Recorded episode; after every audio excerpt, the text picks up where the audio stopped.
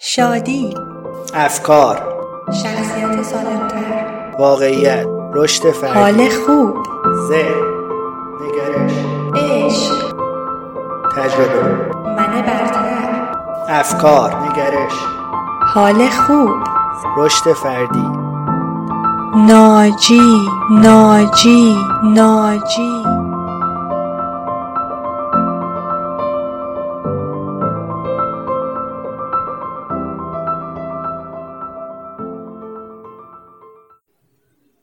تا حالا شده احساس خیلی بدی داشته باشی ولی ندونی چرا حال روحیت خوب نیست و وقتی هم که دلیلش رو میفهمی به نظرت میاد که برای تغییر احساست هیچ کاری از دستت بر نمیاد. توی این اپیزود که در ادامه اپیزود یکم هستش میخوایم بر اساس کتاب تئوری انتخاب این سوال رو بررسی کنیم و ببینیم که آیا واقعاً ما نمیتونیم احساساتمون رو تغییر بدیم؟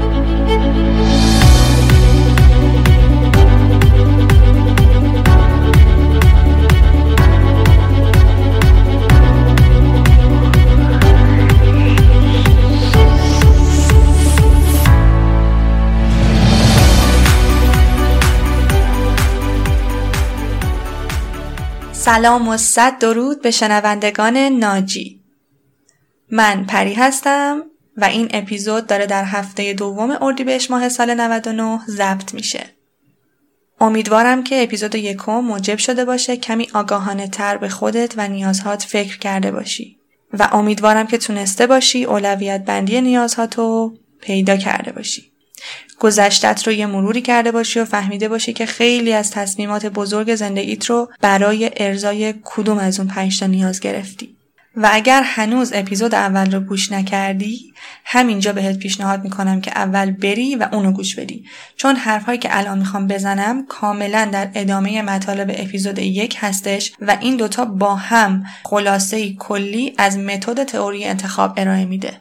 خب بیا خیلی سریع با هم یه مرور 1 دقیقه‌ای از مطالب اپیزود اول داشته باشیم و یه گریزی به نیازهای 5 گانه بزنیم و معادل‌های انگلیسیشون رو هم بگیم. گفتیم همه انسان‌ها در هر جای کره زمین که باشن 5 تا نیاز اساسی دارن. 1. نیاز به بقا و زنده ماندن یا همون survival. 2. نیاز به قدرت power. 3. عشق و تعلق love and belonging. 4. نیاز به آزادی freedom. 5. نیاز به تفریح و یا همون fun. و گفتیم آقای ویلیام گلاسر در کتاب تئوری انتخاب باور داره که ما در کل طول عمرمون از نوزادی تا زمان مرگ فقط در حال رفتار کردن هستیم تا این نیازهای 5 گانه رو برطرف کنیم و یا در واقع کاسه نیازهامون رو پر نگه داریم. و حتی اگر حالمون هم بد میشه به خاطر خالی شدن یکی از این کاسه هاست. و حتی تفاوت شخصیت آدم ها که مفصل در اپیزود 1 راجبش صحبت کردیم. و حالا الان میخوایم بریم سر اصل مطلب که همون متد تئوری انتخاب هستش.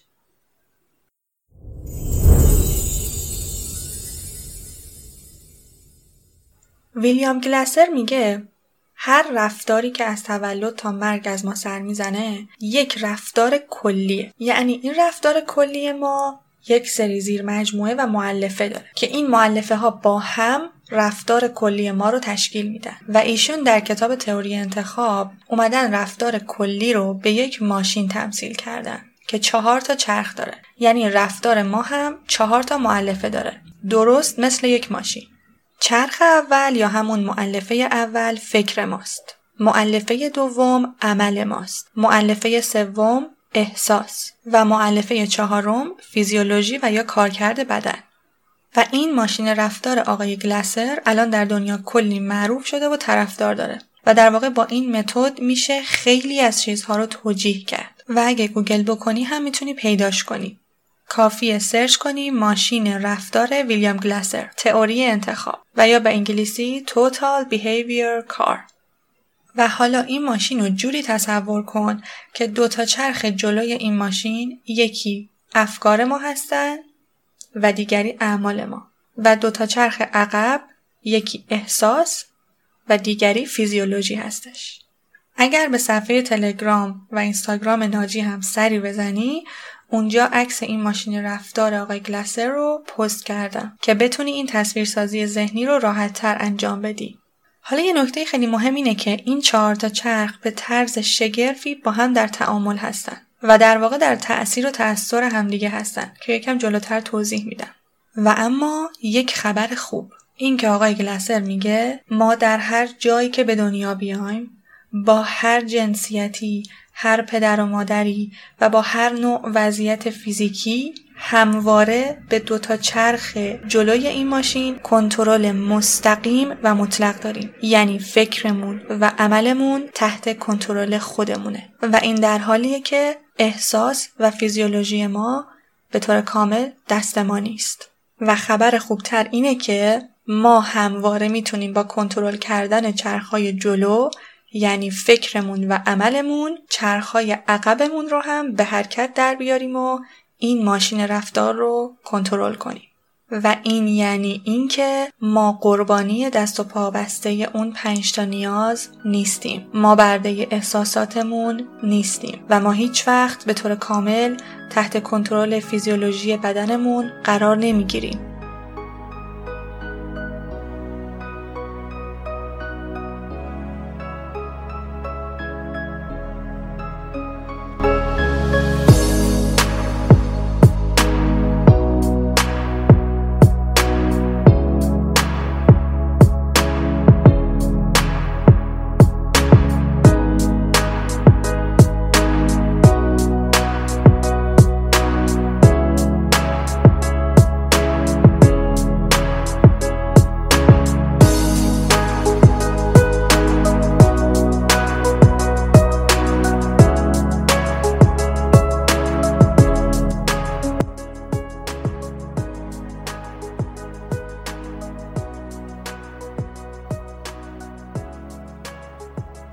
از یه مثال ساده شروع میکنم که خوب موضوع رو درک کنیم.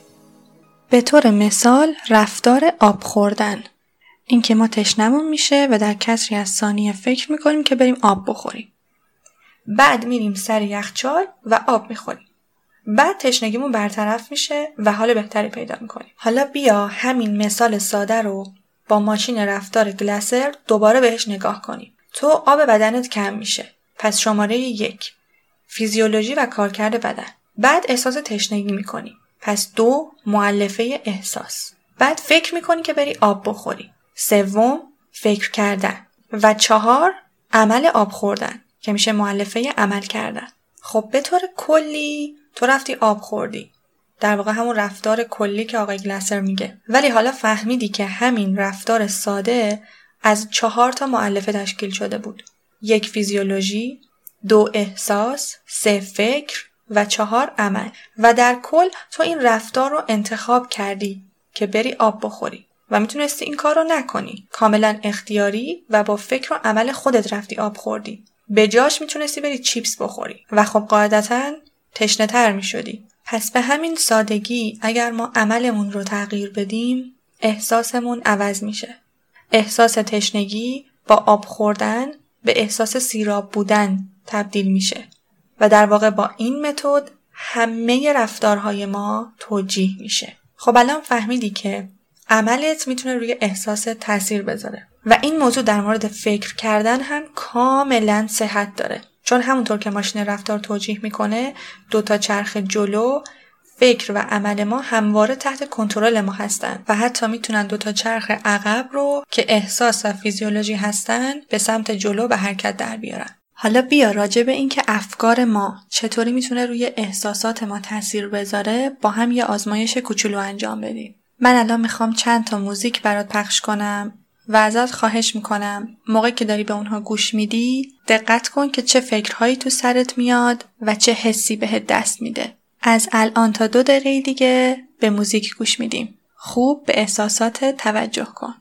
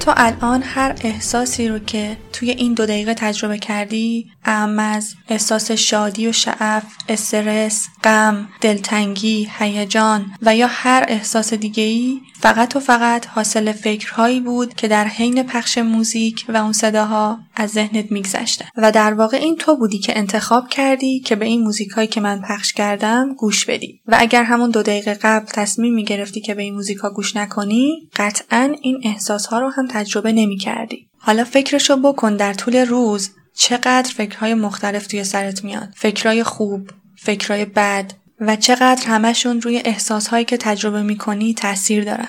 و یا در طول روز چه چیزهایی رو میشنویم و یا در واقع انتخاب میکنیم که به چه چیزهایی گوش بدیم، چون همه اونا روی حال ما و احساس ما تأثیر میذارن.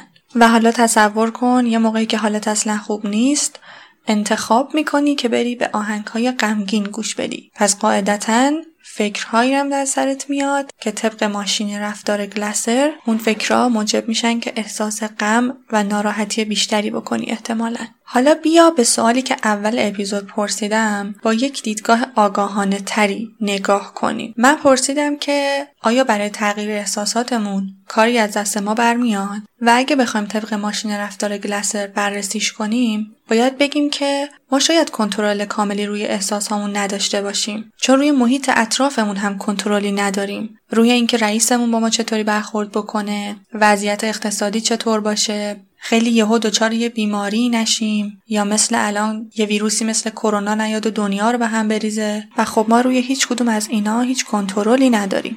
بریم یه مثال ملموس بزنیم. مثلا اگه یه روز صبح با یه احساس خیلی خیلی بد از خواب بیدار میشی چون که یه خواب خیلی وحشتناکی دیدی و حتی تپش قلب داری وقتی بیدار میشی و خوابی که دیدی حتی روی فیزیولوژی بدنت هم تاثیر گذاشته و تو هیچ کنترلی روی اون اتفاق نداشتی، ولی با احساس درد، غم و یا استرس بیدار میشی و خب احساس و فیزیولوژی بدن خیلی تحت کنترل تو نیست، ولی احساس و فیزیولوژی 2 تا چرخ عقب این ماشین رفتار تو هستن و تو 2 تا چرخ جلو رو داری که تحت تسلط کامل و مطلق تو هستن، فکرت و عملت.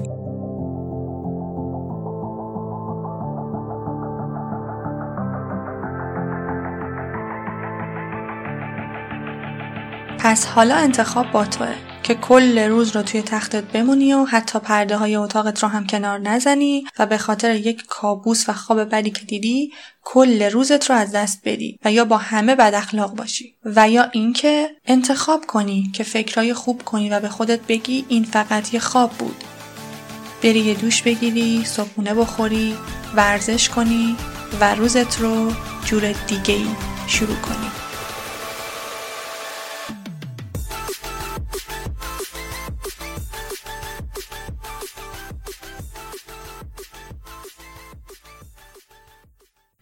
و معمولاً آدم‌ها چون به این موضوع و متد تئوری انتخاب آگاه نیستن و ماشین رفتار رو نمیشناسن، همیشه خودشون رو قربانی میدونن، قربانی احساساتشون، اتفاقاتی که اطرافشون میفته یا حتی فیزیولوژی بدنشون، ژنشون، در حالی که باید بگم ما قربانی هیچ کدوم از اینها نیستیم و امروز همینجا همین لحظه این مایم که انتخاب میکنیم. و اینجا باید بگم که این متد تقریباً 4 سال پیش زمانی که ایران بودم، درست زمانی که من در اوج افکار منفی بودم، تئوری انتخاب زندگی منو نجات داد. زمانی که مدام فکرهای منفی و ترسناک توی ذهنم داشتم که حتی موجب شده بود روی وضعیت فیزیکی و گوارشی بدنم به شدت تاثیر بذاره.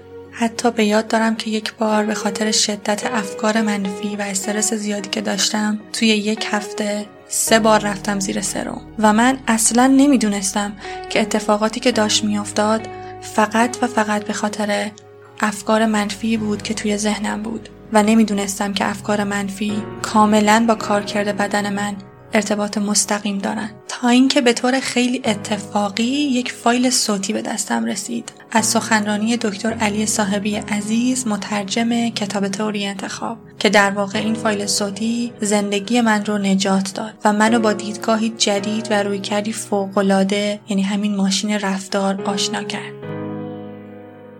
و الان میخوام یه چند دقیقه ای از مصاحبه ایشون رو براتون پخش کنم. و ویدیو کامل این مصاحبه رو میتونین در آپارات با اسم تد تاک دکتر علی صاحبی تئوری انتخاب و یا در یوتیوب با اسم The Simple Power of Choice Theory پیدا کنین. و امیدوارم همونطور که مصاحبه ایشون زندگی من رو زیر و رو کرد، بتونه به تو هم کمک کنه. آقای دکتر صاحبی در مورد یک اتفاق ناگوار از زندگیشون صحبت میکنن که کمرشون آسیب شدیدی میبینه و اینکه چطور تئوری انتخاب بهشون کمک میکنه که به زندگی برگردن. بریم که به سخنرانی ایشون گوش کنیم.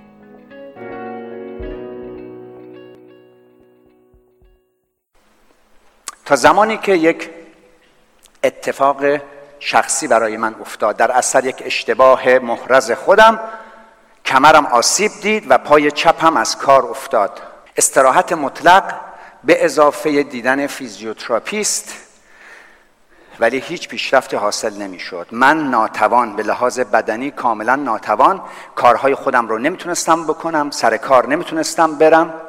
از همه اینها مهمتر، شدت درد به قدری بود که بیش از 10 تا 12 دقیقه به من اجازه خواب نمیداد و بر اثر بیخوابی و کمبود اشتها در عرض 4 هفته 8.5 کیلو وزن کم کردم.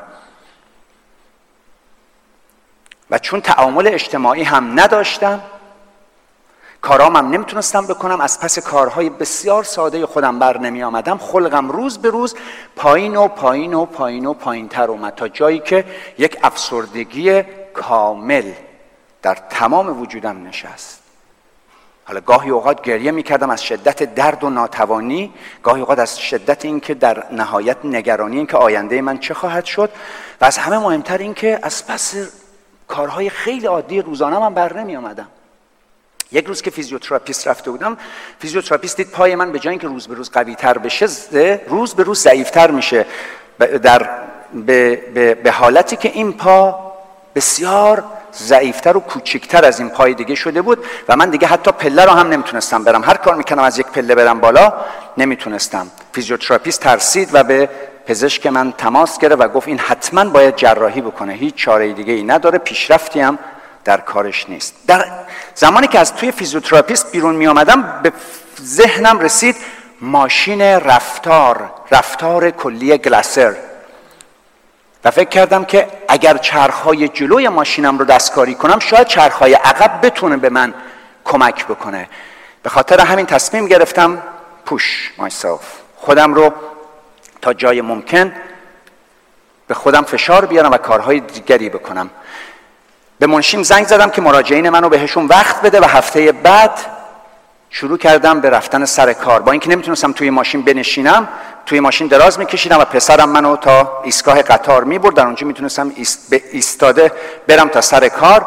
مراجعینمو نمیتونستم بنشینم و ببینمشون، واسه همین ازشون عذرخواهی میکردم و ایستاده باهاشون مشاوره میکردم و گاهی اوقات راه میرفتم. ولی جالب این بود که در انتهای روز من اونقدر که قبلا افسرده بودم دیگه افسرده نبودم. پام همونقدر علیل و ناتوان بود، دردم همونقدر بود، اشتهام همونطور خراب بود، خواب نداشتم، اما خلقم بهتر بود. و در این حین یک مقدار کارهای حرفه‌ای داشتم که نمیتونستم انجام بدم، چون نمیتونستم بنشینم، نمیتونستم مقاله بنویسم. از یکی از دوستام خواستم که بیاد و هر شب 1 ساعت از وقتشو به من بده. 3 شب متوالی دوست من به من مراجعه کرد و من دیکته میکردم، او مقاله برای من مینوشت. من گاهی اوقات پشت سرش راه میرفتم، گاهی اوقات دراز میکشیدم. و این باعث شد که در انتهای شب سوم احساس کردم وقتی مقاله تمام شد یه چیزی به دست آوردم، یه کاری انجام دادم و احساس شعف و شادمانی و نشاط در وجودم بود. پام درد میکرد، کار نمیتونستم بکنم، نمیتونستم پشت صندلی بنشینم، ولی احساس افسردگی رفته بود. همچنان این تجربه به من آموخت که شاید یک تجدید نظری در روی کردم با مراجعینم بکنم، مراجعین روانشناختی که به من مراجعه میکنن. و بعد متوجه شدم وقتی دقیق نگاه کردم به مراجعینم، دیدم مراجعین ما وقتی که میان وارد کلینیک میخوان منو ببیننم، با چرخهای عقبشون اینجوری میان میگن آقای دکتر صاحبی، من احساس غم دارم، ناراحتم، عصبانیم، هیچ کاری هم نمیتونم در موردش بکنم، I can't help it. یا بعضی موقع هم در مورد این چرخ دیگهشون صحبت میکنن، یعنی چرخ فیزیولوژیشون. و کاری که من میکردم با مراجعین این که آقا جون برو جلو، حالا با چرخای جلوت بیا من ببینم تو برای اینکه احساس بهتری داشته باشی چی کار میکنی، چه اعمال مثبتی انجام میدی، چه افکار مثبتی داری. برای اینکه این رو بهشون بفهمونم از این استعاره استفاده میکنم. همیشه میگم اگه یه ماشینی تو خیابون راه بره، آیا امکان پذیر هست که چرخهای عقب ماشین 60 کیلومتر سرعت بره بعد چرخهای جلوش 80 کیلومتر؟ آیا امکان پذیر هست که یک ماشینی توی خیابون چرخ جلوش به چرخه به راست، چرخ عقبش با لهجه خراسانی ما بگه داداش ما نمیام، همینجا میخوام واسطم؟ خب نمیتونه که. چرخ عقب چرخ جلو هر جا بره، چرخ عقبم باید دنبالش بره. امکان پذیره؟ مراجع میگه نه. خب وقتی احساس غم داری چه کار میکنی که این احساس تغییر بکنه؟ چه فکری میکنی؟ بنابراین ما تا زمانی که دستامون روی فرمون ماشینمون نگذاشتیم و چرخهای جلومون رو کنترل نمی کنیم، احساس و فیزیولوژی در کنترل ما نخواهد بود. اگر همین الان یه آزمایش شروع بکنم، من الان از شما اگر بپرسم میتونید همینجوری که اینجا نشستین ضربان قلبتون رو 10% بیارید بالا، فیزیولوژیتونه دیگه، شما کنترلی روش ندارید، میتونین؟ نمیتونین. همینجا بگم یه 5% خوشحالتر بشین لطفاً، خواهش میکنم یه 5% خوشحالتر بشین، نمیتونین. ولی اگر همینجا الان اکشنم رو عوض کنم، خب الان ضربان قلب من مثل ضربان قلب قبلیمه، من با تغییر دادن عملم ضربان قلب خودم رو میارمش بالا. با تغییر دادن عملم الان خلق من خلق قبلی نیست اصلا. این مدلی است که برای من و برای هزاران مراجع من هم کار کرده و من فکر میکنم که اگر ما بتونیم از این مدل استفاده بکنیم، احساس کنترل بیشتری بر زندگی خودمون خواهیم داشت و بهتر میتوانیم سرنوشت خودمون رو رقم بزنیم. اما به سادگی باورم نکنید. این ایده رو آزمایش کنید، چویس تئوری رو آزمایش کنید. دفعه بعد که احساس بد داشتید، وقتی فکر کردید که خیلی خیلی احساستون پایینه، ناراحتین، عصبانی هستین، سعی کنید اکشنتون رو عوض کنید، عملتون رو عوض کنید، یه کار دیگه ای بکنید. اکشنتون رو عوض کنید، احساستون عوض میشه.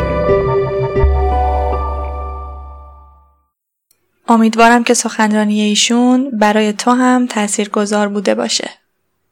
اونچه که در اپیزود 1 و 2 پادکست ناجی بهش گوش کردی، در واقع خلاصه‌ای خیلی کلی از کتاب تئوری انتخاب و این متد بود که خیلی از مسائل رو میشه از طریق این متد توجیه کرد و راجبشون کلی صحبت کرد. همونطور که ویلیام گلاسر توی این 600 صفحه بهش پرداخته. راجب تئوری انتخاب در کار، آزادی فردی، ازدواج، موضوع افسردگی که حتما در اپیزودهای آتی بهشون خواهم پرداخت.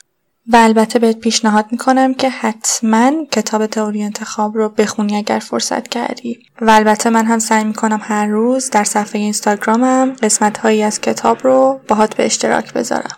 راستی در همه شبکه‌های اجتماعی مثل توییتر، اینستاگرام و یا کانال تلگرام میتونی منو به اسم naji_podcast پیدا بکنی که ناجی رو با NAAJI اسپل کردم. و جا داره همینجا یه تشکر بکنم از همه عزیزانی که با فیدبک هاشون و کامنت هاشون کلی به من انگیزه دادن و از تو هم ممنون میشم به صفحه اینستاگرامم سری بزنی و با من نظرت رو به اشتراک بذاری. اگر موضوع این اپیزود و ماشین رفتار گلاسر برات جالب بوده و فکر میکنی محتوای اپیزود 1 و 2 بتونه به کسی از دوستا و آشناهات کمک کنه، ممنون میشم اگر صدای منو به گوششون برسونی و ناجی رو به دوستات هم معرفی کنی تا همگی بتونیم در کنار هم زندگی آگاهانه تر، شادتر و با کلی حسای بهتر داشته باشیم و از دریچه جدید به زندگی نگاه کنیم. امیدوارم از طریق پادکست ناجی بتونی ناجی زندگی خودت باشی. تا درودی دیگر، بدرود.